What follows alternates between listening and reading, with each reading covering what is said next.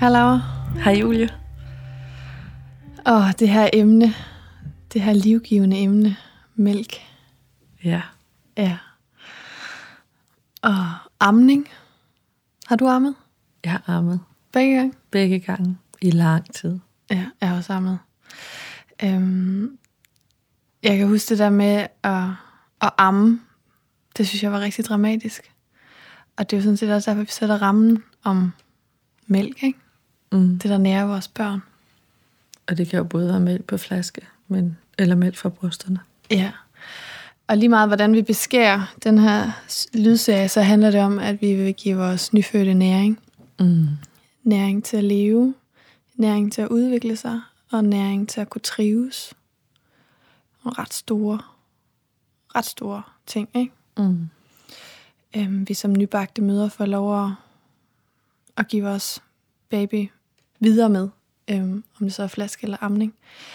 Øhm, og der bliver jo den her serie, som kommer til at handle konkret om amning. Og så laver vi også en serie om det at give sit barn flaske. Mm. I fremtiden. Ja.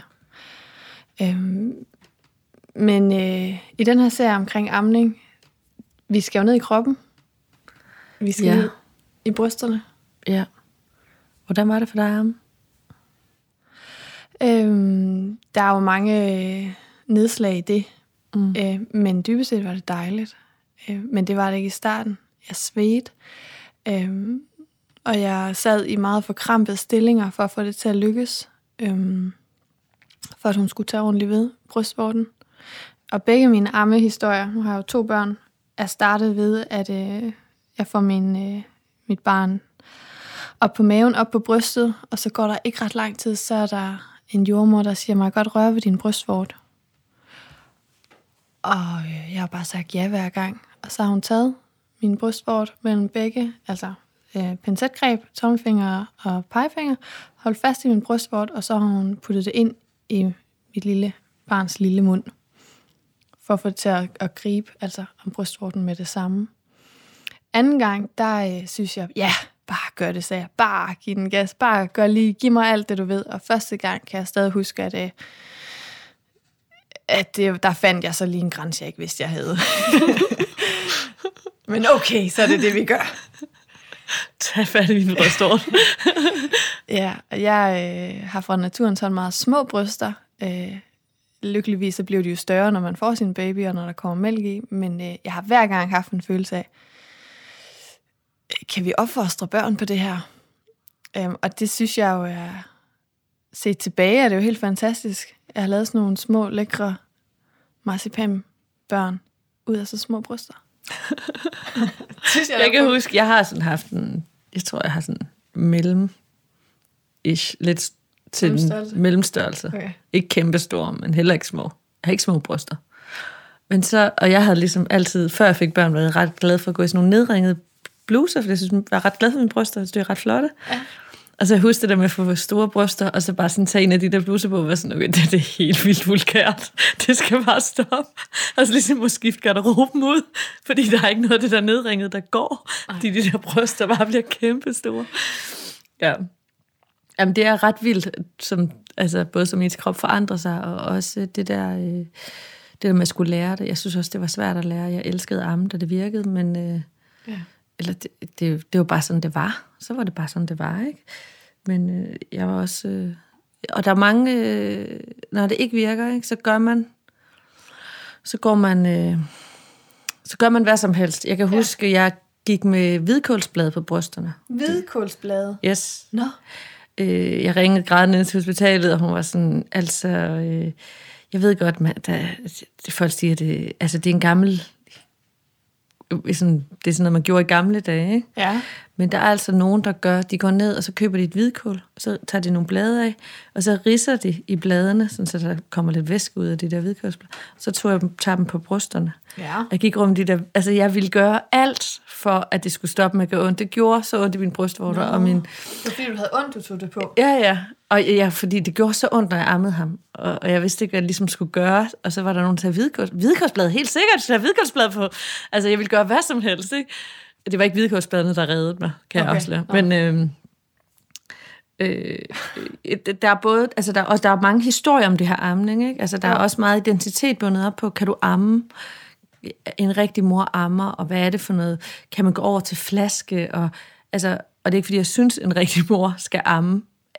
Flaske eller amning. Fred være med det. Men der er alle de her historier og alle de her identiteter bundet op på, og man kan naturligt fra ens bryster ja. øh, nære ens barn. Ikke? Jo. Øhm, og det er jo det er sådan, det er en ting, man ligesom, når man får det her barn, og skal til at den her amning op at køre, så, plads, så er man midt i det. Alle de der værdier og historier, og, og der er også mange ammemyter, som vi vil tage fat i her, her i serien. Ikke? Så, så vi vil, du vil, man vil, vi vil få besøg af en rigtig, rigtig sej jordmor, der hedder Helene Bovin. Og øh, hun vil fortælle os om de her ammemyter. Passer?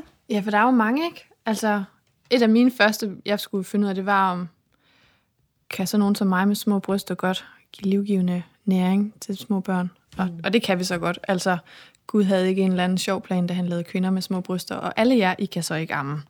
altså, det, så, så men der er jo også nogen, der siger, at jeg havde bare ikke meldt nok. Og, hvad er, og så er der nogen, der siger, at det findes ikke. Og hvad betyder det, ja? Øh, og det, det vil vi lige spørge lidt ind til, øh, når Helene kommer. Ja. Og øh, så vil vi i den her serie komme ind på at beskrive en række forskellige armestillinger og armeteknikker, så du kan høre dem, og dem kan du måske gå tilbage til flere gange, hvis du har lidt problemer, og høre dem igennem som en slags meditativ øvelse. Okay, hvad er det, jeg skal gøre? Du, du, du, og så lytte til ordene, og, og på den måde måske få hjælp til nogle af de stillinger, der kan være lidt svære. Ja, og så... Øhm, nu, jeg har sådan en dybfølt ønske om, nu har jeg selv en datter, og jeg har også en lille søster. Øhm, jeg vil så gerne øh, give alle medsøstre med det der med, at, øh, at selvom noget er naturligt, så, så skal vi jo, så, så må vi godt øve os alligevel. Altså, jeg synes nogle gange, at når noget, når vi tager det som selvfølge, at vi kan det, så, så går vi glip af øvelsesprocessen. Altså det der med at være nybegynder i noget. Hvordan, øh, hvordan hjælper vi en nybegynder? Er det noget med at sige, det her det kan du, og du skal gøre det nu, og du må gerne skynde dig lidt?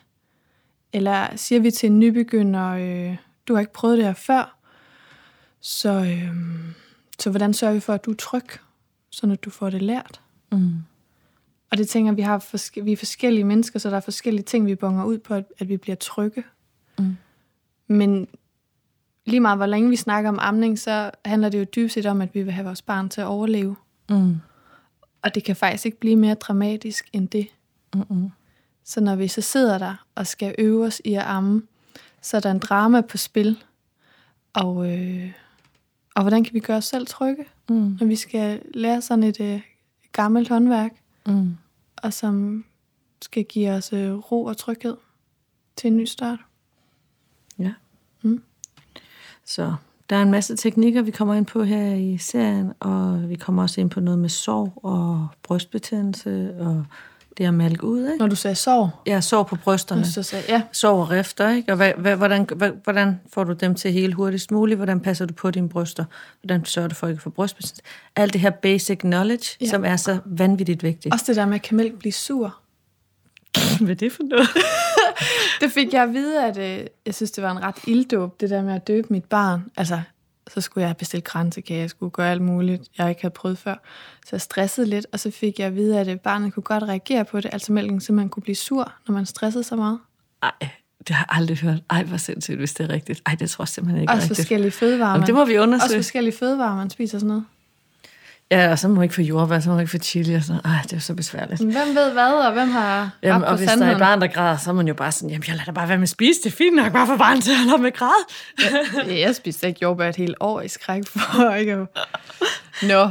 Ja, og så vil den her serie også indeholde nogle personlige historier fra nogle kvinder, der har haft problemer med amning og har taget nogle valg om at gå til flaske, eller har overkommet den her, øh, ligesom landet i amningen, og hvordan de har, hvordan de har haft det med at amme.